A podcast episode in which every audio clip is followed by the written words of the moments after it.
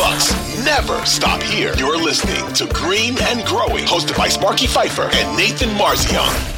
Hey, it's Sparky, Fifer 1250 AM, The Fan in beautiful Milwaukee, Wisconsin, along with our guy Nathan Marzion. You can follow Nathan on Twitter at Nathan Marzion.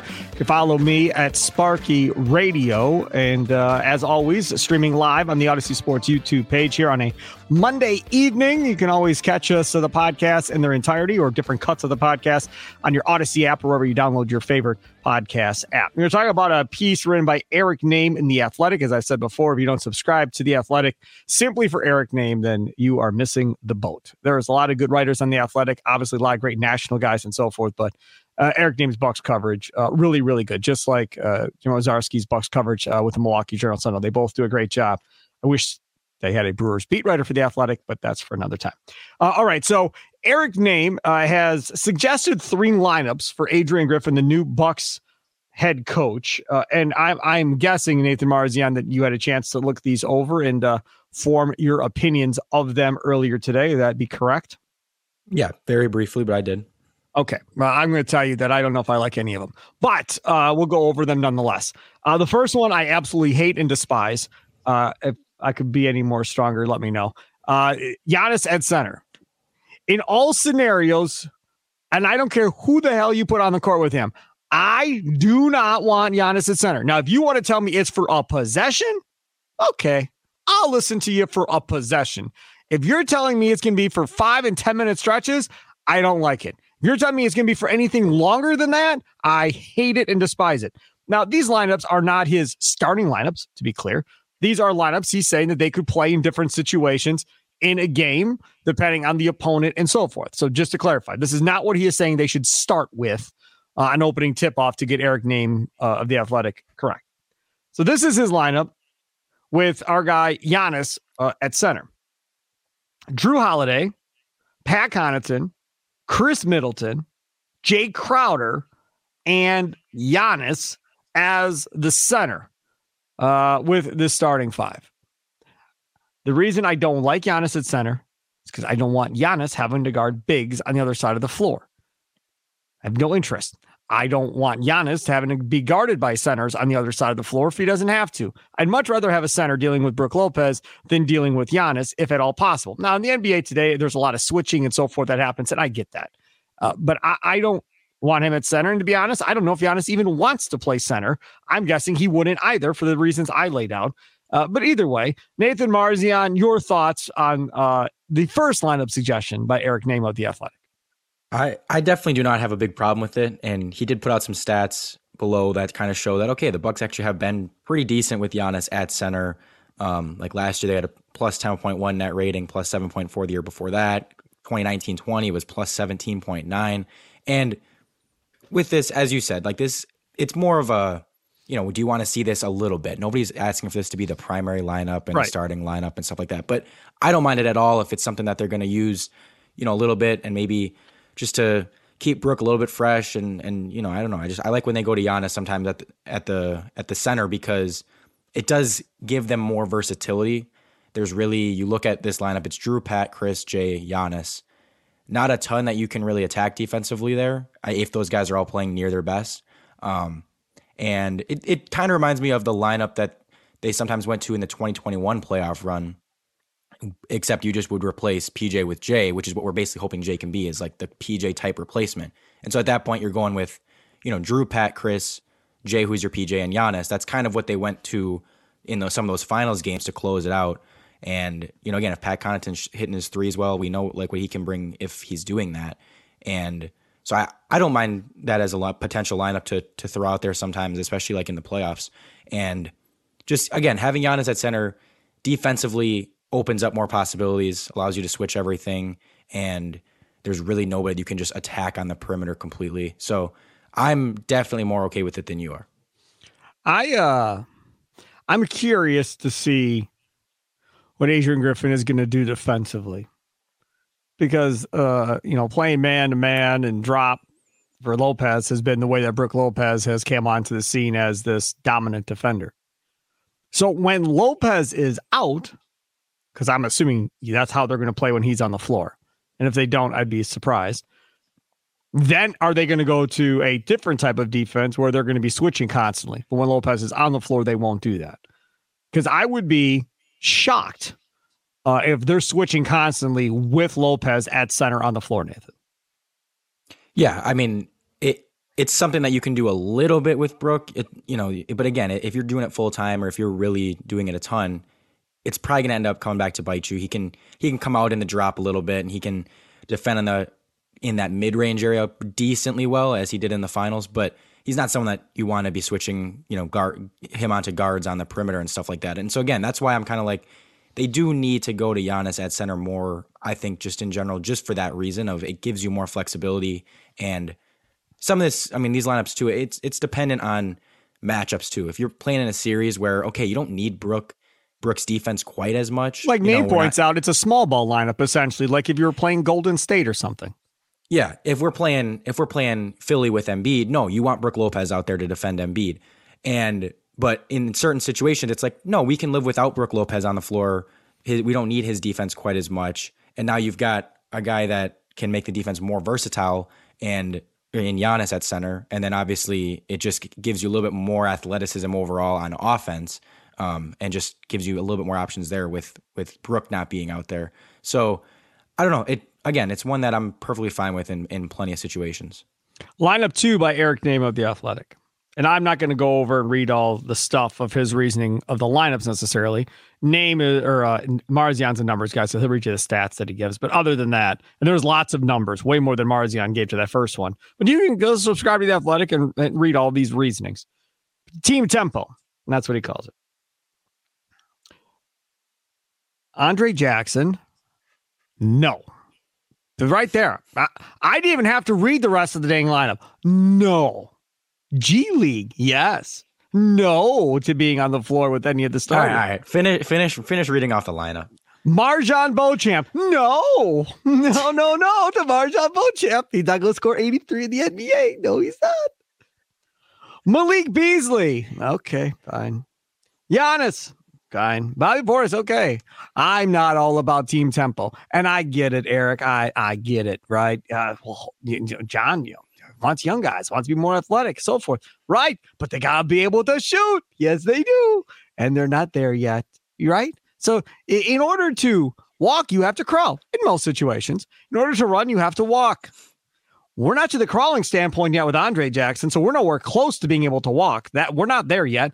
Beauchamp is probably at the crawling stage and trying to pull himself up onto a couch to learn how to start to walk at this point. It's probably where Beauchamp is at. Neither one are ready to be out there for any extended amount of time. Especially, think about this Giannis can't shoot. Beasley can in stretches, yes. Bobby Portis can, but then Beauchamp and Andre Jackson can't. What what are you doing with that lineup? Like I, th- there's just absolutely no way, no chance. And you're Jackson run the point, I guess, maybe because he did it in college or whatever the deal is gonna. No, I'm totally out in this one. Of the three, that's my least favorite. Go ahead, Nathan Marzion.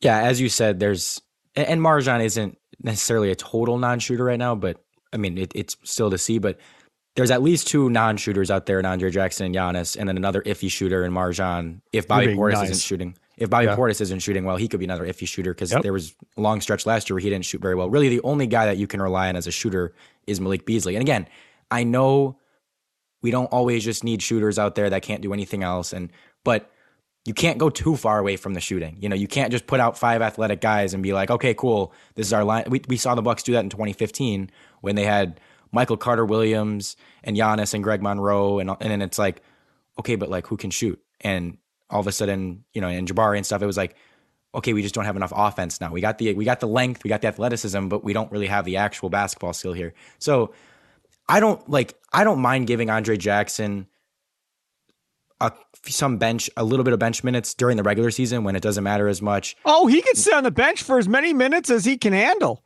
I'm all about bench minutes. Sit right there on the end of the bench. No, make sure it doesn't about, fly up in the air, and that's your job. I'm all lots of bench minutes. All about it. Sit on the bench. Yes, agreed. No minutes with the second unit on the but, floor. I mean, in the in the in the regular season, I don't see the harm in it. It's not if if he plays eight minutes a game, six six to eight minutes a game, and you're like, whatever. Like, is that really going to kill your chances of winning the basketball game? Probably not. Fine. Um, And you know, I, I mean, obviously, in any type of big big games or must win or late in the fourth quarter, no, you're not playing the guy. But I don't mind throwing him out there. I just I don't. I said it when they drafted him. I don't know how he fits alongside Giannis. That's why I kind of just assumed like they might just not play him with Giannis at least to start because I don't know how you do when Giannis needs space and Andre Jackson cannot shoot. Um, I at like all. him with I like him with Beasley because Beasley can you know come around off screens and stuff, and um, I think the stuff, the complementary stuff that Andre Jackson does fits kind of what Beasley brings in his shooting and um, all that. Even with like a Grayson Allen too, who isn't as like isn't a huge movement shooter, which again is more what we need. And another reason why I just didn't quite love the pick for us in Andre Jackson. I like the player. I just was like, we don't really have a ton of. He would he would thrive in a in a situation like Golden State where he can play like the Draymond type yes. role, and you've got Steph and Clay running around, yes. and you've got cutters, and you've got all that, yep. and he can pass, and he can right. set screens and do all that. We don't really have that type of like we don't have dynamic players like that that thrive off the ball and are great cutters and all of that and movement shooters. So that's there's not a ton of guys that fit super well with him. I would just probably guess that. I mean, I would say I, I like him with Malik Beasley. I like him with Grayson because they're two shooters that can at least come off screens and stuff. Um, him like the only thing I can see with him with Giannis is off of like if Giannis is cutting to the hoop and he can he can throw passes to Giannis, but I just don't know how the spacing works there.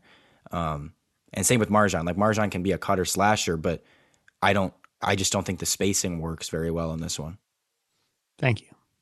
I mean, you did well trying to talk around and try and make it feel like he might be able to get out there and do something. I mean, if nothing else, you got six fouls with him. So just make sure your guy doesn't throw up a dunk, right? Just foul him hard, whoever it is. Just make sure you can do that, and we'll we'll worry about the rest later. But I will Third, say, you, we hold on. Can we just say we like? Is it fair to say we we should at least be giving these young guys chances here? No, there's really there's no there's no uh, not in the playoffs, not when it matters. There's no downside to doing it. Listen here. In the regular season. Stop. Like when we were last last season, we played Jordan Nwora so many minutes when we could have just given him to Beauchamp. What good is that doing us now? Like, sure, it might have won us a few. Uh, I mean, I probably didn't even make the difference because Nwora sucked too. But yes, it's like, okay, we we had the best regular season record, but like that doesn't really matter. The Let record doesn't matter. I'm going to use football as an example. So I do a podcast called Curd and Long. You can download as well with Ryan Horvat of BetMGM tonight. And he is all on the, oh, Justin Fields is all of this, and the Bears are going to be that team, and get your money on the Bears, and blah, blah, blah. And it's to the point of nauseum with me. And I just lost my mind today because it's like, well, with Jordan Love, we don't really know what's going to happen. Blah, blah, blah. I go, right. And with Justin Fields, we do. He has sucked since he's been in the league. He threw for over 200 yards twice all of last season. And Ryan's response was, he can make all the throws. He's got crap around him. I watched him at Ohio State. I know what he can do. Using that logic, we know Andre Jackson can't shoot. We saw his college career. Like, I've got, I'm not making this up. Like, guy's one of the best three point shooters, doesn't play well in the Summer League shooting. And I go, dude, he stinks. Summer League, can't shoot. Even though he shot well in college, Summer League tells me he's not an NBA player. No, we have college to go off of that he can't shoot. They knew when they drafted him, he can't shoot. And now they've got to try and figure out how to make this whole thing work. And like I said before, I'm sure Adrian Griffin signed off on this before Horst made the pick that, yes, I'll make it work. I know how to use them. And I'm sure that's probably what happened. But I don't think we're making up stories here, Marzion, on the fact the kid can't shoot. No, we're not. I'm not saying we're making anything up. He can't shoot. But I'm saying what's the downside in playing him and MarJon minutes, even if they're not quite ready, even if they're not, they don't look great? What's the downside in, hey, we're giving you some regular season minutes off the bench and, you know, what I just don't see why that's a bad thing. Like again, last year was MarJon ready to play a ton of minutes? No, nope. but I would have much rather seen him. I it would be more beneficial to the team because they're going to win games right now. You know, Giannis, Khris, Jrue, Brook, they're going to win games right now. Like they're going to win a ton of games. It's you might as well play the guys that can potentially help your future because it you know you're, you're going to win right now there's no b- the benefit to playing i don't i'm trying to think of someone off the bench uh, like I, I, mean some end but of the see, bench this guy is the, over this is the point your window is two years right we agree right? Because of Lopez's contract, Holiday's contract, Giannis's contract, Milton. You're essentially looking at two years, and then they've got to make a decision if this thing is getting blown up or what they're doing going forward. And Giannis has to make a decision of what he's doing going forward. So if your window is two years, and I understand, well, let's play, see what they can do in three or four years and give them all the run. Well, that, that very well may be, but you may not have anything left by the time we get to that point. It's about now, right now. So if you're telling me I play Andre Jackson eight or nine minutes in the regular season means I might be able to get him some playoff run, and that's where it's going to happen. And you think he's that close to being playoff caliber kid? He's I'll not listen. getting playoff run. He's not getting playoff run. Right. It's so just, let him go I'm play just, a ton of minutes in the G League and get a lot of run versus being wasting away up here getting five or six minutes a night. I just think eight to nine minutes in the NBA is valuable to a, like a, to a rookie or you know, and then MarJon getting fifteen to twenty minutes would be valuable to a second year player. And you see what you have. You know, you see how these guys look in the NBA, and you're not guessing and you're not saying, well, he looked really good in the G League. Is it going to? Tr-? It's like, I just want to see how you look in the NBA. I want to see how close they are. They're not going to be great right away. They're not going to be playoff guys. You know, MarJon, best case scenario, could maybe get to that if if it goes perfectly this year, but I'm not expecting that. But I just again don't see the downside of giving them some minutes off the bench just to see what you have. And that's what we complained about with Bud a lot was he doesn't play the young guys. He just kind of lets them sit there. He's going to play Jordan Nwora and George Hill instead of his young guys, and who you know exactly what you're getting out of, but it's not very good, and you might as well just play the young guy. That's how I'm feeling now. I'm like, just play the young guy. You know, you might as well. If you're going to give eight minutes off the end of the bench to someone, I'd rather it be someone that I'm just like, okay, we're giving them experience and we're getting to see a little glimpse of you know what they're what they're becoming. We're giving them some type of um, some type of experience. All right, let's move on. Topic number two. Now, this uh, was taken off of Twitter. It's not necessarily Bucks related, uh, but it is NBA related.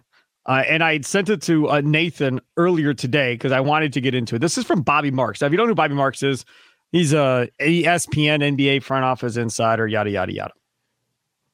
So he tweets out there was a healthy debate this past weekend on if the middle class, quote unquote, of the NBA has been eliminated with the new CBA, and there are two tiers the minimum players and the maximum player. Instead of looking at salaries as a whole, we examined it as a percentage against the cap. Uh, okay. So, right there, once you do that, you're telling me that you really don't want to get into the true numbers necessarily, but you want to make it look one way or the other. Either way, the 0.8 to 4.9% group will always be top heavy because of player selection in the draft. For example, 129 of the 259 players in the NBA in 2023 24 are draft picks selected in the past four years. So you're talking half the league, literally, is, ba- is basically on the rookie contract. 50%, right? Are draft picks lasted in the past four years, right? And the rookie contract still. The 5 to 9.9% group are players with uh, ranging from 6.8 to 13 million. 29 players, 6% out of 467 players this season are on max contracts. So 29 players are on max contracts. Is that a lot? Is that not a lot? I'm not quite sure, depending on how you want to kind of look at it at this point. But the one thing that's interesting is when you look at that, you know, 6.2% or whatever, it's not in his graph that he put out how many guys were max players in 2022 23, uh, or, or I should say in 2021 or in 2020. He doesn't give you that stat or that number. That's what I would be interested in knowing. How many max players were in the NBA two years ago? How many max players were in the NBA three years ago, or four years ago, or five years ago? How many max players? Has it always been around 29 every year, or is that becoming more and more? And then that middle tier is becoming less and less. I don't think he did a great job of explaining it, unless I'm missing something. Nathan Marzion. Yeah, no, I mean, but the main, I think the main argument that he was making is that, you know, he highlighted it in the graph was the five to five to ten percent of the cap guys, um, which is kind of the middle area, or like just slightly below the middle. There's much more of those guys than there have been in the past three years, and so it's kind of showing that okay, it's we're not completely getting rid of the middle guys. We're not completely. It's yes, the money's getting bigger, but just because the money gets bigger, like you have to look at the percentage of the cap because if the cap increases, well then you know, salaries increasing doesn't matter. It evens out. It's not the same thing. You know, giving a guy $40 million a year now isn't the same as giving a guy $40 million a year five years ago. You know, five years ago, that was like the top guy in the league. Now that's right. maybe the 15th best guy in the league um, going forward. So it's, it's, I mean, I, I understand what it shows and I understand that it's just kind of a way of saying, hey, yeah, you know, the CBA seems crazy and everything, but it's really not having as big of a difference. It's not eliminating the middle the middle class of the NBA like people are saying it is. Um, you know, there's still plenty of those guys more than ever in that in that five to ten percent range, uh, making like I think he put it in his thing, uh, about seven to thirteen million a year. So, and again, that's pretty low for for now. You know, that's pretty low compared to what they you know the salary cap now. Like that's a pretty low percentage. Nate Jones, who's another guy I follow on Twitter, uh, who I enjoy following, um, and he uh, is a big NBA guy, NBA agent, marketer, all that stuff with Gowan Sports. Uh, he says it's funny because we just saw Dillon Brooks get 80 million plus, and people are talking about a dying middle class. Uh, and obviously, Dillon Brooks is not worth 80 million dollars, and that was on them for paying him 80 million dollars plus. But yeah, I mean, from that standpoint, you are right. I mean, guys that are, are probably getting overpaid to a certain degree. Some of these guys for what they're getting now again, before this salary cap happened, as Nate Jones points out, look at all the money Michael Jordan was making compared to the rest of the roster. I mean, those guys, there was no limit on how much money Michael Jordan could make. He, he could make as much as the Chicago Bulls were willing to pay him at the, that point. And you look at Major League Baseball, Shohei Ohtani is going to get a half a billion dollars. I'm not even joking, folks. He's going to get five a five hundred million dollar contract. That is what Ohtani is about to get.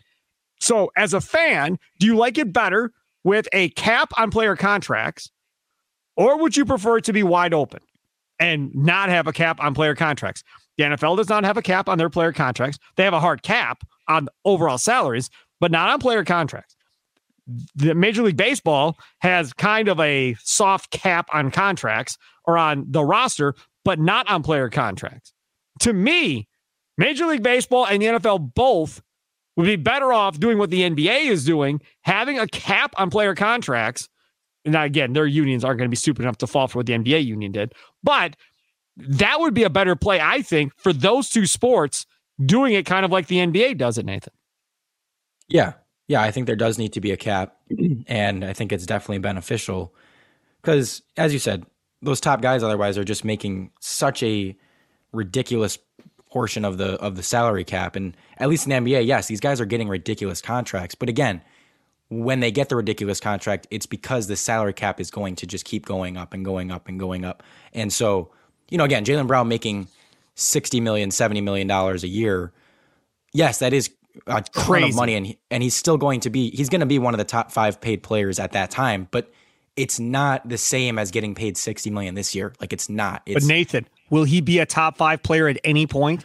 No, I mean, no, but I'm saying, I'm just saying it's not, you can't look at that and say, you can't look at that and, and look at it as 70 million in today's in today's terms. It's 70 million. It's it's essentially the same as about 54 million today, which is still like the number one paid player in the league, but it's not it's it's close to the other guys. It's not some number that's just way out there from everyone else. That's what people just again don't always think about when these contracts come out for the future and you know, Anthony Davis just signed a three year, hundred and ninety million dollar thing. There's no way and, he'll be healthy enough to play half those games, probably. Yeah, but it's just it again. You just have to look at it at least a little bit of them, especially with the Jaylen Brown thing, where it's like, well, their choices are either sign him or don't. Well, okay, I mean, if you're gonna, I'll pay him like a top five player, even though he's not. I'll pay him like a top five player just to keep him around, then lose him for nothing. You know, I, I'm not saying it's totally like smart all the time, but I, I just think it's not as these these contracts again aren't as crazy as people think because they're they're far down the road.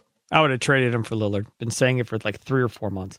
Uh, okay, let's move on. Topic number three. This is a non NBA topic, but it is uh, a basketball topic. All this realignment going on in college uh, sports. Uh, people are talking about it from a football perspective, but there are basketball ramifications with this. You know, this isn't Notre Dame where it's independent football and then they're affiliated with uh, a conference. All of these programs that are moving, even though we're talking about it from a football program standpoint, are also going to be affected in basketball. So now you look at, say, the Big Ten, uh, and you add Oregon, Washington, USC, and UCLA to this Big Ten basketball conference. And by the way, they're not done. I think they're going to get to 20 at least at minimum. It'll be like the Big 20 instead of the Big 10. I think 20 is where it ends. And my guess is they're going to go after the ACC next because they don't have Big Ten network or any roots down in that part of the country. And they're trying to make this a national type conference. So it would only make sense they go raid the ACC next. But either way, as of right now, adding those four schools to the Big Ten conference, what do you think that does for the Big Ten in basketball, Nathan? Knowing, by the way, he's a Marquette fan, but he can talk about this objectively from a conference standpoint. Go ahead, Nathan. I mean, the so just on the surface level, I I never understood it because I always looked at the Big Ten as Midwest. It's always kind of been that way, and like it, I just I don't see UCLA, USC, those Western like those West schools as Big Ten schools. I just don't.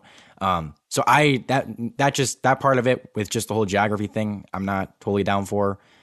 Having 18 teams, uh, just seems a little ridiculous. Um, like that just I just split it into two. I don't know. I mean, think about it. Big 12, same thing.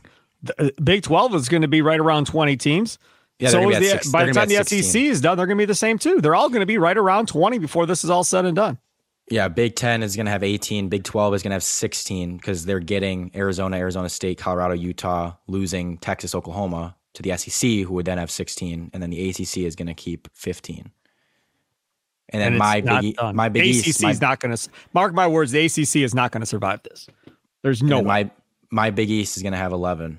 But, but that Big East, your Big East is never going to get touched because they're basketball only schools. So yeah, I know, I know. That's going to stay as is. The problem is, I think, if we talk about this from that standpoint, is it's going to hurt y'all because what's going to happen is you're going to have so many schools. I mean, think about it. Right now, the Big Ten's getting what seven, eight teams, sometimes nine. Uh, out of what, what they've got going on for an NCAA tournament. Now you're telling me they're going to have, say, 20, right? Now they might get 10 or 12 teams out of the Big Ten. And that's just going to take away from the smaller conferences for at large bids. And they're just going to say, well, strength of schedule. Look at how many how many teams they got all coming out of here. And from a basketball standpoint, for the Big Ten, I don't know. I mean, USC, they've been going at it for a while now, but they've never been really able to get over the hump recently. Uh, UCLA, that's a good program and has been for for a while. Uh, Mick Cronin's a great coach. Love him a lot. Uh, Washington, Mm. Uh, Oregon's got uh, a cool looking court, I guess. Uh, but outside of that, they're they're a try hard program that gets in the NCAA tournament and gets beat every year, normally relatively early.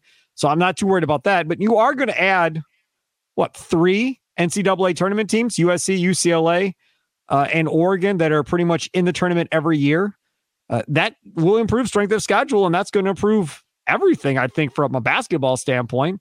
Uh, but again, travel is going to be involved here, and you're not playing one game a week like you are in football.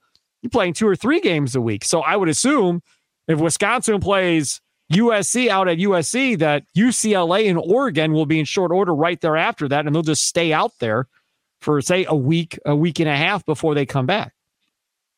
Yeah, and I didn't, I didn't. I'm looking at this. I didn't realize too that this season, so not even 2024, but 2023 BYU, Cincinnati, Houston, UCF are all going Big 12. I didn't even know that. Yep. So, yeah, that's very interesting. So, what's happening to the American Conference? Is it just losing the so those schools? Like they just I would assume so. I mean, there's so much going on right now. Right now, the question is Pac-12's got four schools. So yeah, what Pac-12 only has four. American. I mean, I'm just saying because American now is losing Houston, Cincinnati. I think what was UCF in? Were they in the American? I don't know, but I did. That's some of their top schools. Like that, that conference is going to be not very good.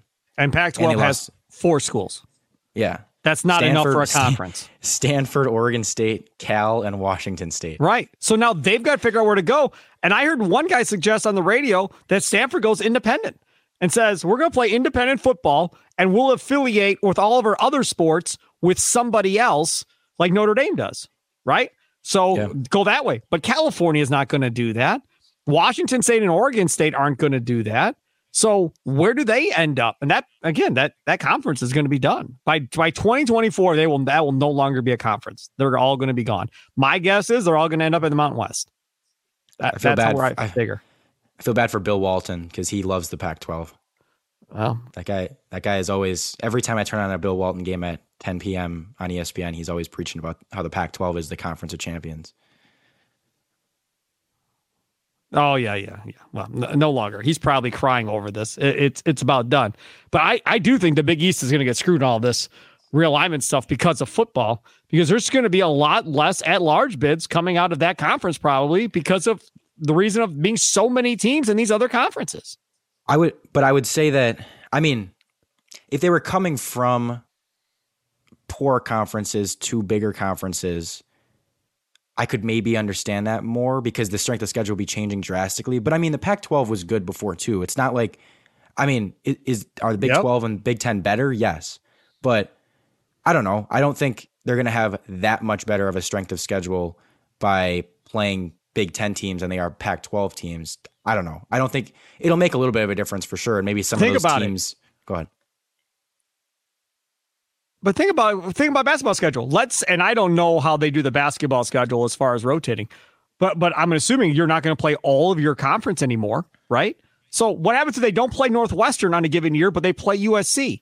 They don't play Rutgers on a given year, but they play UCLA. They don't play Nebraska on a given year, and they play Oregon. Uh, I mean, if you take out three dogs from the Big Ten, replace them with those three tournament teams, that's when the schedule is going to be through the roof, and it's going to be a brutal schedule uh, for the Big Ten. And by the way, Greg Gard, good luck.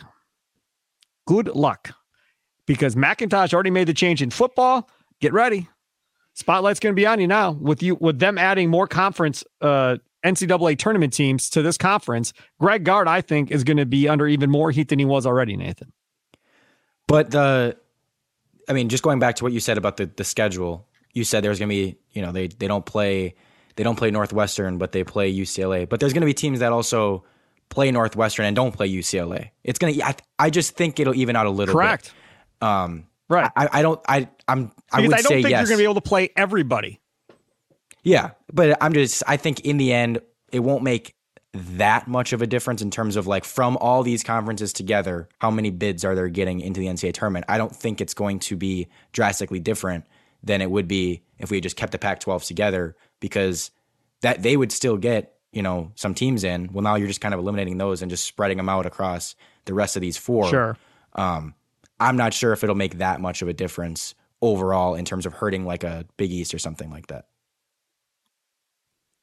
Yeah, good point. He is Nathan Marzion. Follow him on Twitter at Nathan Marzion. You can follow me at Sparky Radio. Thanks for tuning in to another edition of Green and Grow. We'll be back at it again on Thursday night. Enjoy the rest of your day. And uh, thanks for listening. Appreciate it. Download on your Audacy app or wherever you download your favorite podcast at. Tell a friend, tell a fan.